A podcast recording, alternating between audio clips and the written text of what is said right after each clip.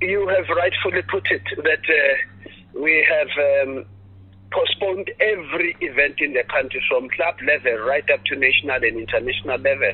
And so, as the IAAF and other countries have done the same thing that we have done in South Africa and IAAF, including government.